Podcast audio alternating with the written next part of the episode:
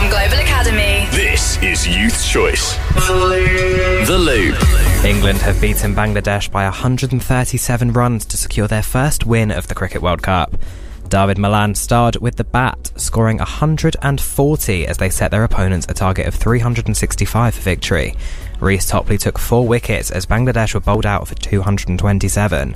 Malan, who was out for 14 runs in their tournament opening defeat against New Zealand, tells Sky Sports News he was happy to answer his critics that maybe a bit of hunger. I'm, I'm desperate to do well in this format. I'm desperate to win games of cricket and prove my point and prove people wrong. Um, so when I get in, I don't like to give it away, um, and hopefully I can continue doing that when I do get in. Birmingham Chief Executive Gary Cook says a misalignment between the board and John Eustace was the reason for sacking the head coach.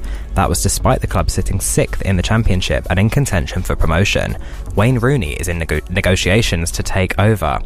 He's returned from Washington after mutually agreeing to leave DC United at the weekend. And finally, Pirelli has been confirmed as F1's only supplier of tyres until at least 2027.